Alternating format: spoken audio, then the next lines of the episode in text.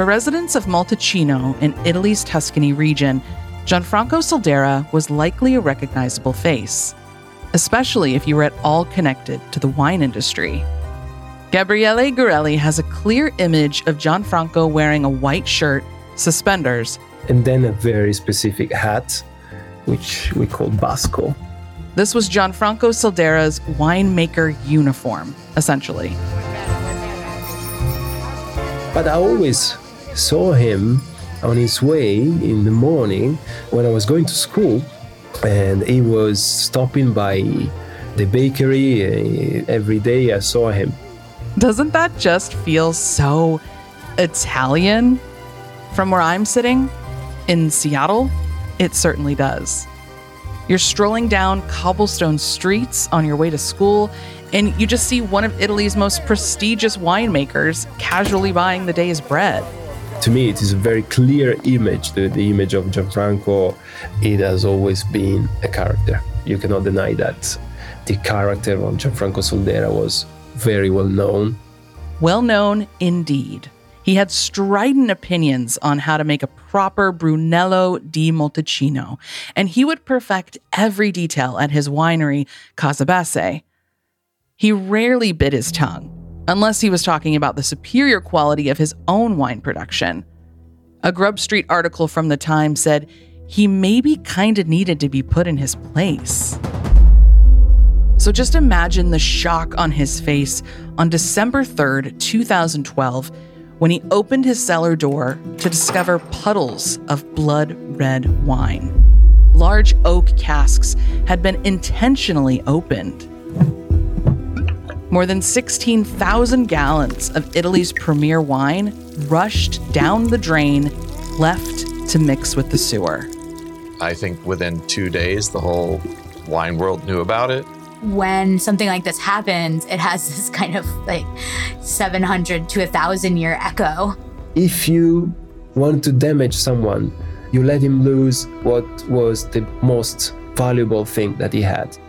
Overnight, Gianfranco Soldera lost six years of vintages from 2007 to 2012. The wine was worth $25 million at the time.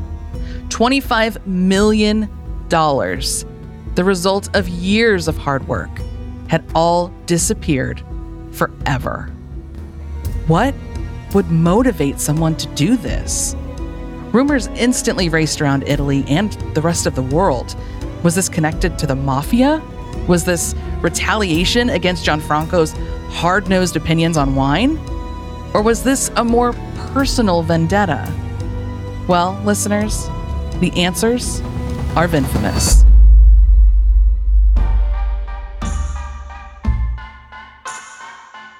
You're listening to Vinfamous, a podcast from Wine Enthusiast. We uncork tales of envy, greed, and opportunity.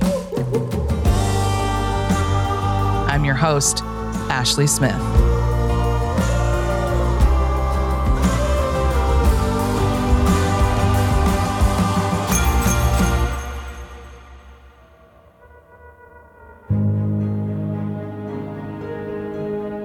This crime at face value is quite straightforward. The vats were opened and the wine was poured out. Simple. It just so happened that this wine was some of the most expensive wine in Italy. And oh, yeah, it looked like the Case Basse winery was intentionally targeted. Police quickly recognized this as vandalism the perpetrator or perpetrators didn't steal any of this expensive wine, which at the time was being sold for a range of 250 to 350 US dollars per bottle. Any suggestions of a mafia connection were quickly waved off as unrealistic. And honestly, that's kind of a stereotypical assumption, don't you think? There were no signs of extortion or blackmail. So, to understand why someone would destroy more than 16,000 gallons of his fine wine, let's try and understand Gianfranco Soldera.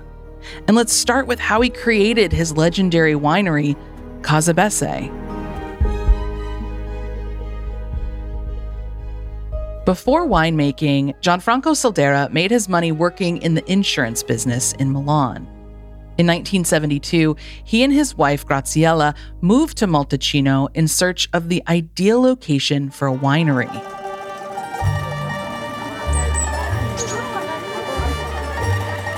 If you've never heard of Montalcino, just draw a line about 67 miles south of Florence, Italy, and you'll land on this hilltop town.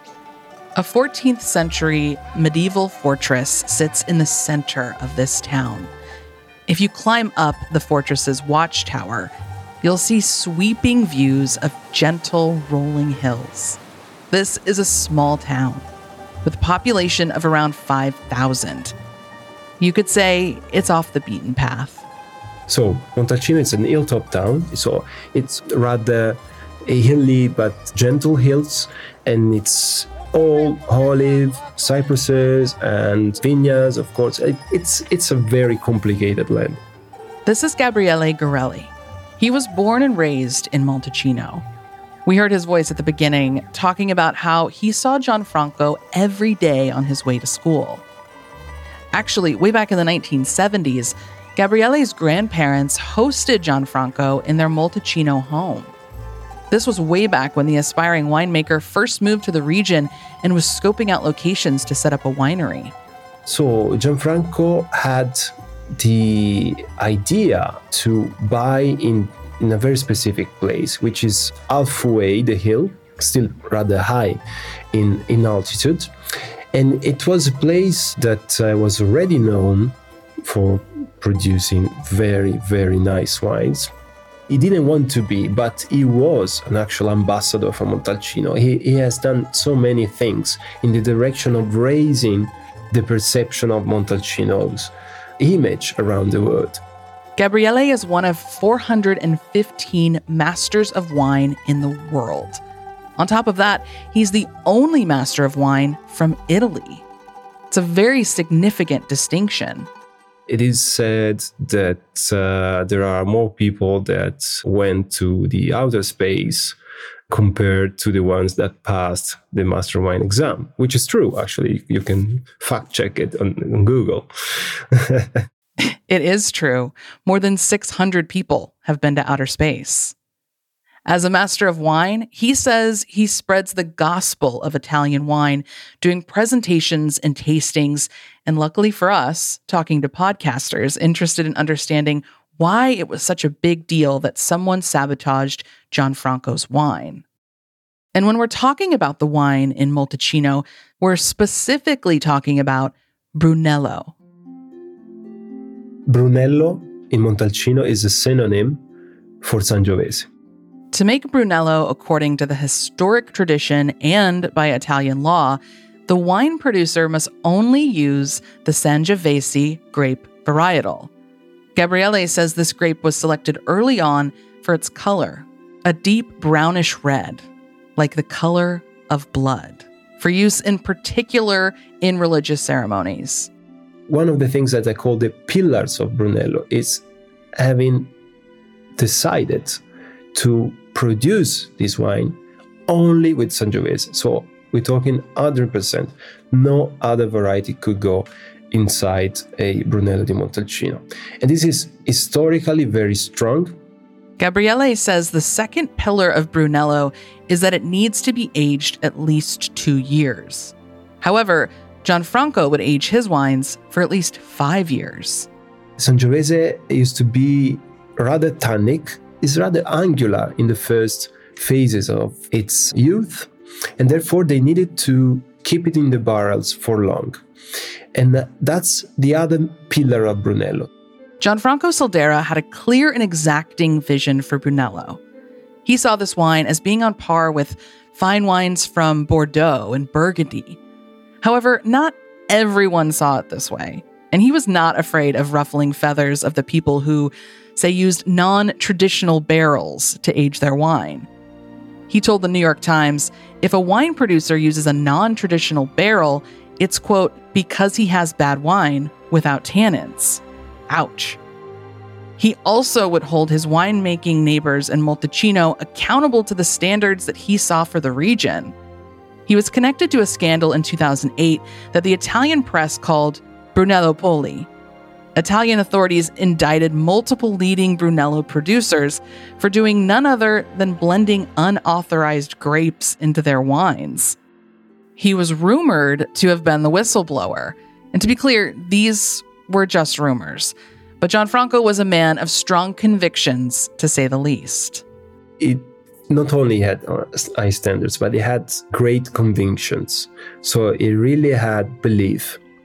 So when you have belief, mm, you are not in a position that you want to change, but you really feel it.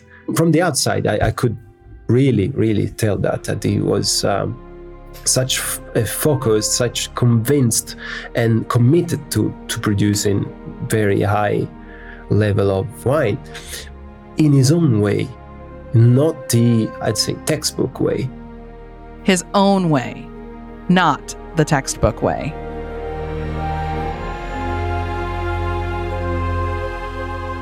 Back in the 1970s, when he was establishing his winery, the trend was to industrialize the winemaking process. The more human intervention, the better. Not at Case Basse. The Case Basse winery to this day is described as a quote, botanic park. And I think uh, in this case, uh, the passion of his wife was paramount because she wanted to have these things not only functionally beautiful, but beautiful in the sense of aesthetics. There's a lush garden filled with roses that invites bees and other pollinators. Beehives make their home on the estate. He banished the use of cement, instead, making walls of stone held together by mesh wire. All of the natural elements complement each other in form and function. And there's no pesticides. It's a bit of a damn modernity approach. He only produces 10,000 bottles per year because his approach is so time and labor intensive.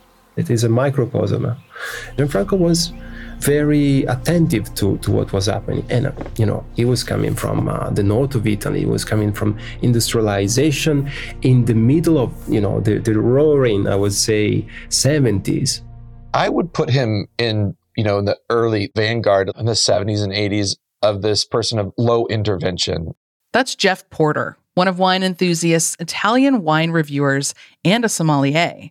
Jeff, you should start first because your career is longer and more illustrious than mine. I thought you were going to say it's because I'm, I'm older. Well, that um, was a um, nice way of saying that. and that's Danielle Callegari. She also reviews Italian wines for Wine Enthusiast and is an assistant professor at Dartmouth College, specializing in Italian literature, food, and beverage. He was early on in the 80s of like pulling leaves to get more sun exposure, kind of shaping the canopy, which today, in a lot of biodynamic practice and a lot of kind of more f- progressive kind of agriculture, that is like you don't do that anymore. But again, it's it's just every step, every movement in the vineyard, every movement in the winery had intention and had purpose, and that got to the result. His process is it's interesting. It's not unique among the great producers, He's neither a traditionalist nor a modernist, right? He is not trying to reject one school in favor of another. He's doing what is right as though like you can use gravity to make wine, right? like let let everything fall into place as physics desires it to and it will naturally be its best self from the the sommelier perspective and the people that sell the wine, he was ultimately respected. He was at the top of the pyramid of Italian wine. Everybody, there's no not one person that disagreed. Or if I ever met a person that didn't like their wine, I honestly, really, genuinely can't think of a person that didn't try the wine and sat back and was like, "Wow, that's that's really really good." He was very respected by a lot of the producers, and you know, I think a few of the producers just he maybe came off to them in a certain way because he would be like, uh, you know, my wine is the best. In the cultural context, there's that quiet boasting is okay, but like in Italy, if you really go for it, it's like I, I'm I'm the best shit there is. Everybody's like, oh, come on, this guy. And I, I think that may have uh, pissed off a few people, but you know, he stuck to his guns. And there's there's a lot of people that followed his his method and then use him as an inspiration to today. So that's I think that's the, that's the beauty of Soldarin. His exacting specificity extended to the tasting room, too. He would bring his own wine glasses to restaurants. He wouldn't allow anyone to spit out the wine after a tasting because to him, wine was meant to be enjoyed and experienced. And yes, you could not spit. No, that's not a, an option. It's about, you know, the value you give to the wine itself. Jeff Porter says he prepared for three years to host a wine dinner with Gianfranco himself. I had the fortune when I was the wine director at Del Posto to have Gianfranco Soldera at Del Posto for a wine dinner where we tried 30 vintages of Soldera. So I put that in the top three wine events of my entire career to be with him side by side, pouring the wines, having him ship his own wine glasses that everybody had to use, and uh, having 20 guests at Del Posto enjoy that experience. It, it, it blew my mind. It was amazing. I mean, that sounds incredible. And I know that's like part of, of the lore is like you have to drink it out of certain glasses. You said you tried 30. Were you allowed to to spit them out? Or? Oh, no, no, no. No, I mean, he looked at, he's like, you're going to drink these, right? I was like, certo, of course I am. I was blitzed at the end. I'm surprised I got the wine in the glasses. Jeff was able to see a different side of Gianfranco when he was in the flow of hosting the tasting dinner. When you go to, to wineries, you warn guests, you're like, you know, don't look them in the eye, say, yes, sir, yes, ma'am. They need only the green M&Ms. And then we, he got there, he was a jovial, kind, wanted to ask me questions, interested in me and with the guests. He engaged in conversation, even though he didn't speak English. We had a, his translator there, and it, it, was one of those things where I was like, "Wow!" I mean, like he doesn't seem very, uh, you know, acerbic. Everybody was like reverent, but he he was super enjoyable to be around. So that was the beauty of it what made his wines special, I think, was him, his attention to detail, the uncompromising nature of what his vision was. And I think when you look at the best wines in the entire world, that's a common thread across all of them. And obviously his terroir was great, but his his work and dedication in the vineyard and from the vineyard into the cellar, from the cellar into the bottle, from the bottle to the market. There was no shortcut ever taken. And um, I love that. I, I love that that he was so dogged in that approach. And the wines are ethereal. Like in old age, they age like any other Sangiovese, but with this lithe and almost sprightly breath to them at, at 30 years old. So each bottle of Gianfranco's Brunello contained hours upon hours upon hours of labor from him and his employees. Hearing all of this, how Gianfranco would painstakingly cultivate the ideal environment from first grape to final pour, it added another layer of complexity to the blood red wine puddling up in the cellar. Plus, Casa only releases 10,000 bottles per year. This is very small compared to other high end wine producers. So, like Mouton Rothschild, so first growth Bordeaux, they make about 40,000 cases of wine. And that's, you know, a, a four digit figure upon release. And then within Italy, Antinori makes, you know, millions of bottles. He is at 10,000 bottles a year. You're very, very small. So, how did the equivalent of 80,000 bottles of this fine wine end up circling the drain, left to mingle with Montalcino's sewage? More after this short break.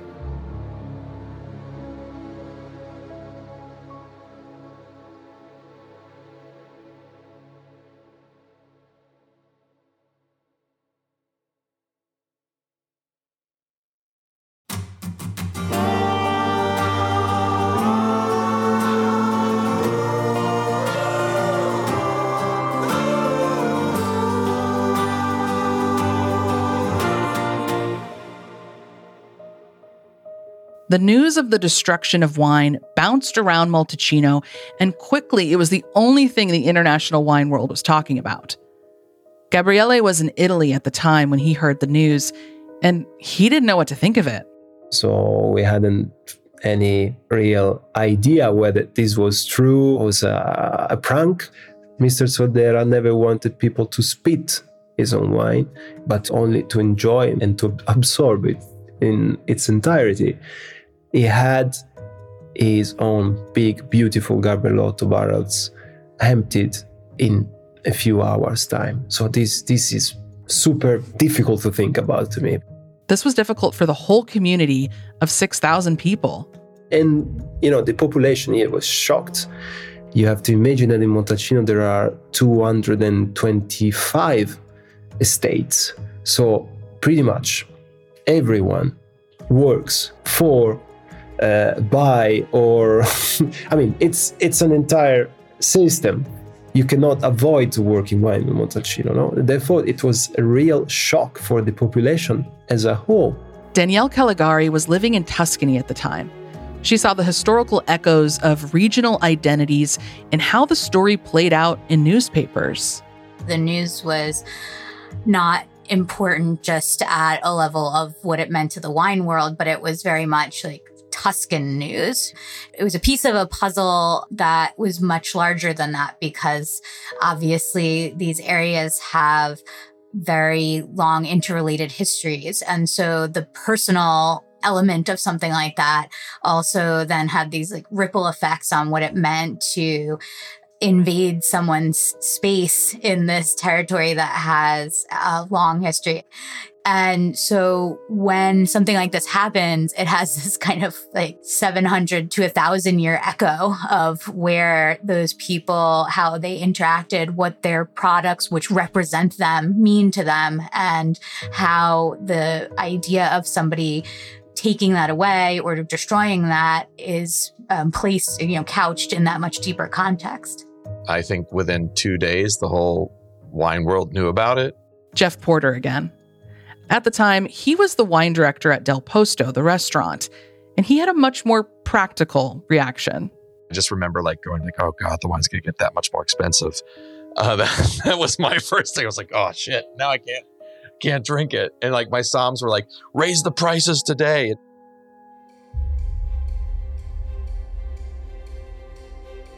The local and international wine communities speculated revenge as the motive. Revenge for what? And then, speaking about how Mr. Soldera interacted with uh, his people and people around, the general idea uh, started to coalesce around the fact that it might have been harsh to someone, it might have been a sort of an argument, a discussion with somebody, and these have been resulted in, you know, such a incident or sabotage, as you want to call it, which was the actual um, motivation for that. Myth and gossip made way for facts when police arrested the vandal on December 20th, 2012. Andrea Di Gisi was a 39 year old fed up employee of Case Basse, Soldera's wine label. Well, former employee, I should say. Investigators arrested him for breaking a window to get into the cellar. He opened the valves of 10 barrels, destroying the product of more than six years of hard work. Italian newspapers dubbed him the Brunello Killer. Gabriele Gorelli knew Andrea through life in Montalcino.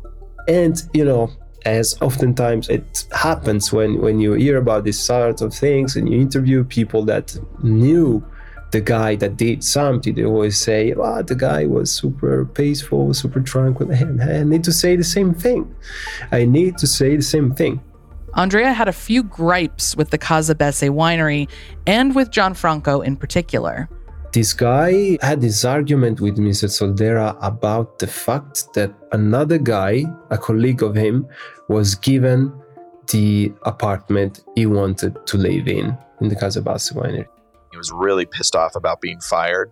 And he claims he was fired for mishandling a barrel, which is a giant no no in the cellar because he doesn't have a lot of wines. The barrels are gigantic, so they hold a lot of wine. So if you misclean it, you can you know induce a bacterial infection that that bacterial infection can spread really rapidly through the winery and Gianfranco Soldera is very very like strict about you know care with it like we are talking about earlier Italian investigators reportedly tapped Andrea's phone and heard him talking about rinsing wine out of his clothes. Wine particles were then found in his clothing via a lab test. It sounds like this was the only thing Montalcino was talking about. This guy, after having done this sabotage, supposedly like you know early uh, mid afternoon, he went. He didn't change himself. Can you imagine that opening all these valves, having this tsunami coming into the floor of the winery, and not changing your clothes after having done that? I mean, you have been navigating into a a sea of wine, no? And then he went to the bar, and like nothing happened. But people was a bit surprised. And what was the funny thing is that the bar he went to is like across the road from the carabinieri, from, from the police station. So it's. Uh, oh my gosh! I think it, what he wanted is just to do the sabotage. He didn't care about what the consequence could have been after that. No, it's just you know I'm doing that, and it was like blinded by this rage.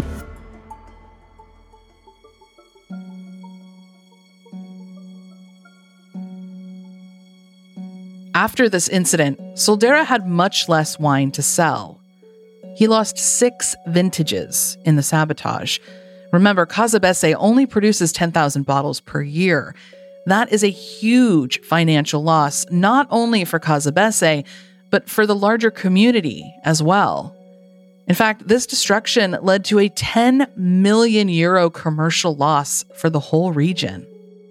The community of winemakers stepped in to help the Consorzio del Vino Brunello di Montalcino, or the Consortium of Brunello di Montalcino Wine in English, calls themselves a free association of winemakers who produce Brunello di Montalcino. These types of consortios are common in Italy and they play a role in regulating the quality of wine. The consortio shared what seemed to be a generous offering.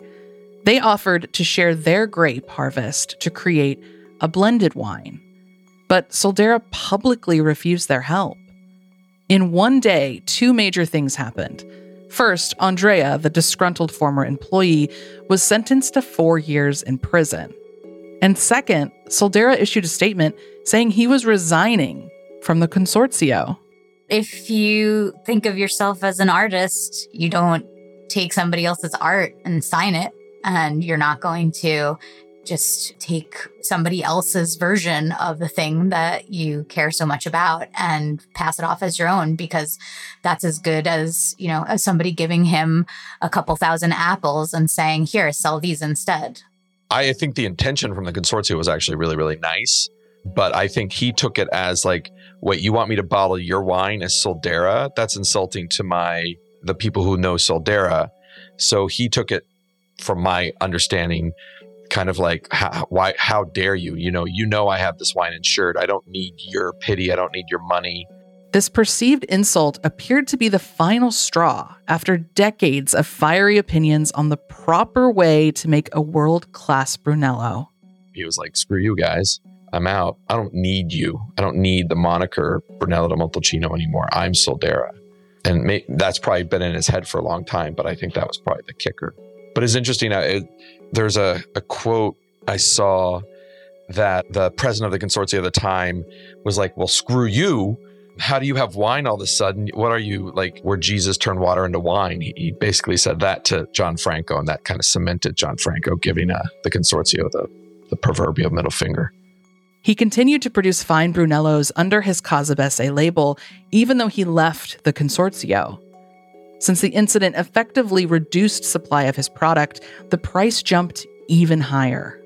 Gianfranco's one of his biggest worries, and this is this is my biggest worry in the world of wine today, is the access to, to normal people getting to try the wine. But with this loss of wine, that many fewer people will get to try it, get to understand, have the opportunity. I mean, if you see Soldera on a list now, it's it's always four digits and then you see it on an auction it's it's it's really expensive. It's out of it's out of reach for most people.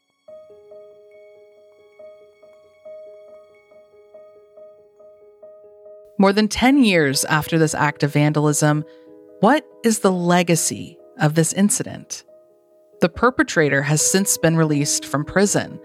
Gianfranco passed away in 2019 he was 82 he died after experiencing a heart attack while driving His family now operates the Case Basse winery. For Jeff Porter, Gianfranco's legacy is found in the confidence of traditional Italian winemakers. So, in my experience with being like a, a sommelier focused on Italian wine, they're always mentioning Burgundy or Bordeaux, or we want to be like this, we want to be like that. And it truly isn't until recently where I feel that the Italian producers are, are much more confident in their wines and in themselves to not have to necessarily always look northwest or like over their shoulders, being like, oh, what are the French doing? And I think Gianfranco Soldera was one of the, the, the people who led the way through making great wine that he didn't have to look anywhere else. He didn't have to compare himself to anybody.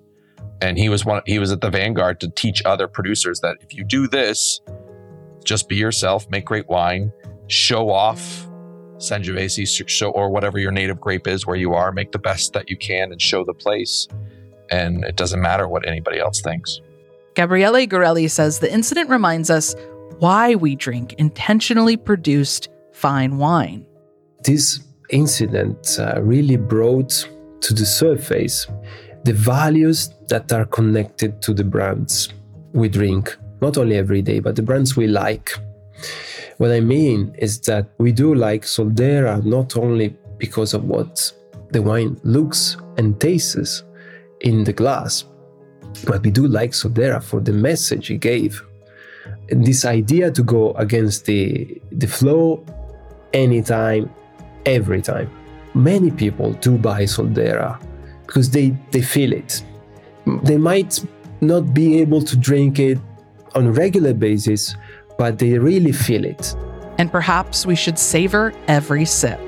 So every vintage is unique. Every barrel was unique. And these we're not going to get these things back because these are down the drain.